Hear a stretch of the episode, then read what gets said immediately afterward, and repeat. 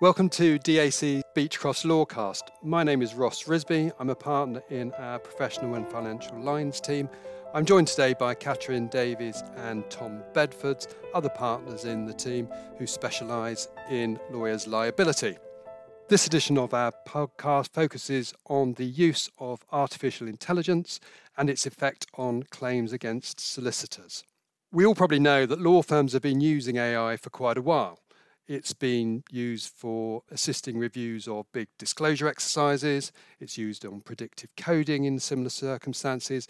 And a lot of the legal journals, such as Westlaw, have been using it for a long time. What's new, though, is generative AI. That is something which creates content or generates it. This can now be used to undertake a lot of different things in the legal sphere.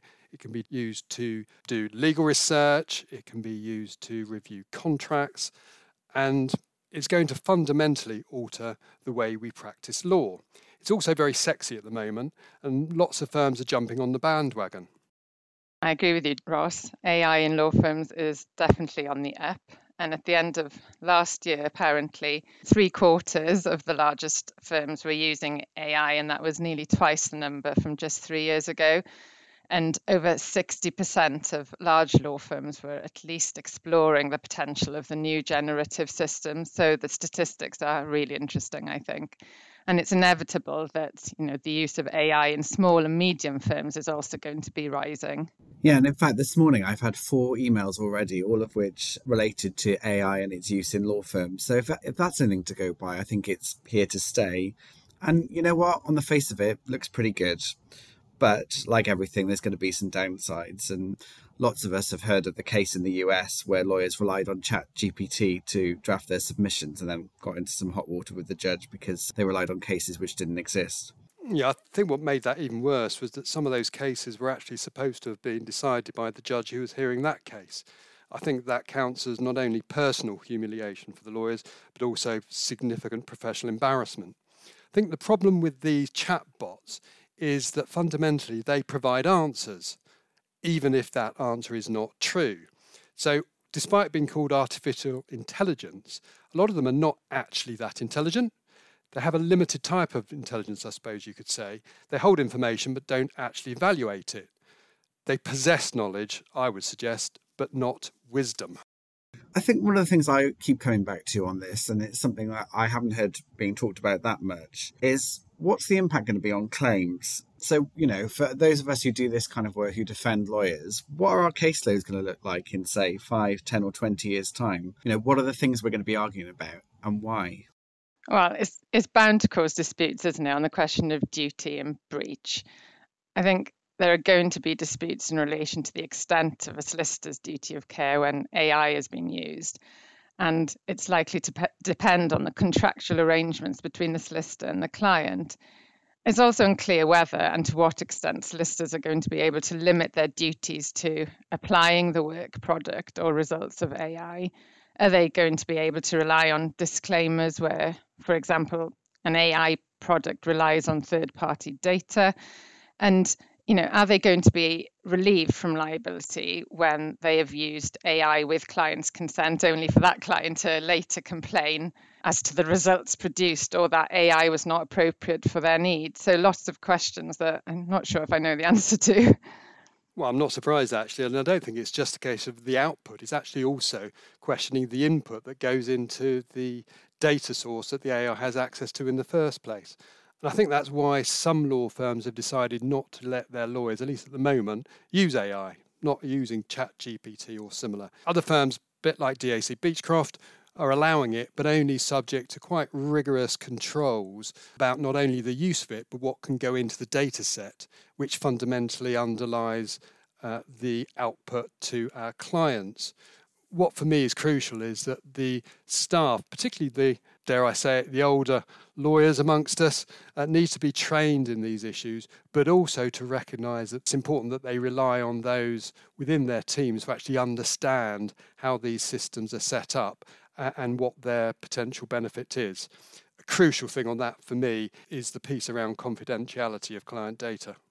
Yeah, absolutely. I still think it's quite difficult to imagine where claims could arise, but I was doing some thinking about this and I thought, well, you can imagine that there'll be situations where, for example, an AI product has um, given a range of settlement values in a dispute and they've ended up getting that wrong. Or I suppose it could be used in criminal cases, but AI systems can have bias and that could obviously lead to a miscarriage of justice. I mean, it seems an extreme example, but not impossible definitely I can see that solicitors could use incorrect or inappropriate precedents generated by AI, or AI being used to draft correspondence which is incorrect or includes false information or pulls through information relating to the wrong client or does something to, you know, adversely affect a party's bargaining position. They're talking about AI products that will help predict the outcome of cases at trial, and, you know, that could be wrong. Or Another thing, I suppose, is solicitors overcharging or charging for work that they say they've done. In fact, it's been done by an AI product. Yeah, and I think also there's inevitably going to be some user error too, isn't there? We've seen similar problems already in the context of digital conveyancing and litigation portals. And these tools can really save costs, but if there are technical difficulties with the, these systems, then disaster can really strike. And we've seen that in practice because we recently had one firm notifying, you know, six or so cases in one afternoon, and that was due to a suite of personal injury cases becoming time barred due to failure to properly use the injury portal. So it is problematic. Absolutely. I, th- I, think we all should be concerned about how data is used. Uh, inevitably, there are going to be lots of claims otherwise. Particular focus for me, I think, is not just around that negligence piece, but also issues around data protection, privacy, and defamation. I think what we've got to remember is that AI is not just a force for good. You can, for example, see on in the press every day at the moment reference to deepfakes like poor old Taylor Swift was subject to and it goes beyond that. It goes to, in the legal sphere, it goes to malware, ransomware, phishing attacks, and all sorts of other cybercrime. It, it kind of follows on from kind of the less sophisticated technology tools that we've seen go wrong. For example, the failure in conveyancing case management systems at the end of last year that hit the headlines, uh, which affected, I think, up to about 200 law firms. There's going to be lots more of examples like that. Yeah, I think you're right. And also regulatory consequences. I mean, when we're talking about how data is used or accessed, or, you know, I mentioned about overcharging clients, you know, you can imagine that the regulators, um, the SRA in particular, are going to be interested in those sorts of incidents. At the moment, governments and regulators, both here in the UK and globally, are moving at a pace really now to develop an approach to AI regulation. The SRA's approach currently is to support innovation with some light touch guidance, but we think a, a heavier approach will be coming down the road as AI develops and problems begin to arise.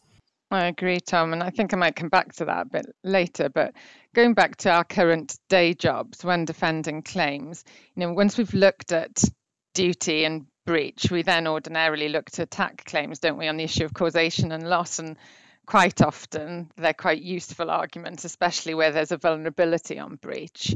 So we often look to case law to help us, don't we, to construct causation arguments. But case law's thin on the ground, really, where AI has been used in these cases at present, isn't it? It is, yeah. And so I was thinking again, hypothetically, what happens, say, for example, where you've got a case where an AI product has created a precedent contract, but the product has omitted some key terms which the claimant could argue should have been included to protect it.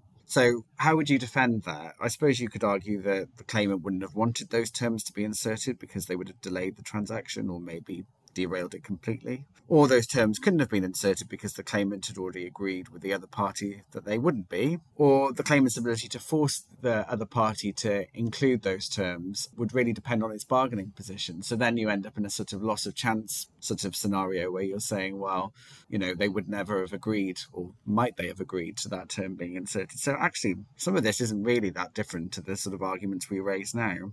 I think that's almost certainly right. And I think it does extend beyond that, though, to where we're looking at recovery from third parties. I mean, traditionally in the lawyers' field, we've looked at barristers if you're acting for solicitors, you may have looked at accountants or surveyors. I think we're going to move on now. We're actually going to be looking at other sorts of third parties. For example, the companies, the IT professionals who are providing the IT services, who are providing the databases, who are providing the information that go into the databases on which the legal advice is provided. Yeah, I think there are loads of interesting things to consider when it comes to loss now. The cost benefits to a claimant, obviously, from using AI. AI may have led to a poorer outcome for a client, but the loss suffered could be eclipsed by the additional costs which would have been incurred had the work been completed by a solicitor rather than by an AI product. So that's a really interesting concept to think about. I think remoteness and foreseeability are areas, you know, where AI will come into focus how these com- concepts apply depend on the facts of a case, but we can see the scope for these disputes. Then, then you've got things like contributory negligence. This could arise where, for example, a solicitor has warned against the use of AI, but the client has insisted upon it. And you know, finally, could there be arguments about failing to mitigate and to pursue the AI provider before a professional negligence claim is pursued? I mean, it's unlikely to see, succeed in my view, but potentially an argument there. I think that's right. And you only need to look across the pond to see what's happening because this is certainly not an issue just for UK law firms. As we know, the US is light years ahead of us in some respects. And um, there's lots of reports uh, about the US law firms investing extremely heavily in new technology, particularly AI, partly as a way to boost profitability on the back of improved efficiency. They're also using AI, interestingly, in business development to help identify new sources of work and improve client engagement. Yeah, that might be happening here too. I'm not sure. I've, I've not seen that it's happening here, but um, I think they are a bit further ahead, as you've said. But I, from what I've gathered, I think there is still some skepticism in the US about the use of AI. And some of the biggest law firms out there apparently have blocked use of Chat GPT about given concerns about privacy and accuracy of information. And some, a bit like us, are allowing access but putting controls around that. So I think you're right that there are legitimate fears as to the impact on paralegals who feature heavily in the US law firms. The debate there is similar to, to the one that's here, with many experts concluding that AI will make paralegals more efficient and not redundant. Yeah, so I think then we can say that we all agree probably that AI is a huge opportunity, but it's not one that comes without challenges. So, can I just ask the two of you, what would your top tips be to any law firms considering investing in an AI product now? Oh, uh, to coin a phrase, I think education, education, education. I think, as I mentioned earlier, uh, the key is for the lawyers to trust the IT professionals who are forming the basis for those technological models, those AI chatbots, and the rest of things that we're using to ensure that what goes into them and therefore what goes out of them is reliable, accurate, and secure. And of course, if you're using client data, the ultimate concern there is that you've got proper consent from them.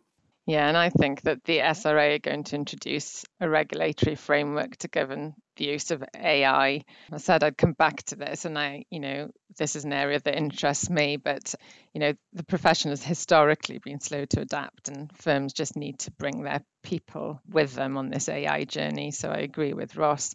The pace of change will be different depending on the type of firm, and the race to be the first firm leading in this space isn't necessarily going to create winners. And so AI has to be implemented properly and embedded within a firm's culture. It sounds to me like we need to be patient, and there's going to be some trial and error with all of this. The legal and regulatory framework is still developing, as is the sort of picture in terms of what, where the liability is going to lie and what is going to crop up. But ultimately, you know, it's going to happen. AI is growing and it's going to become, you know, part of our daily lives if it isn't already. One of my takeaways, though, is that the common denominator still is people. We're not yet redundant, which is good news.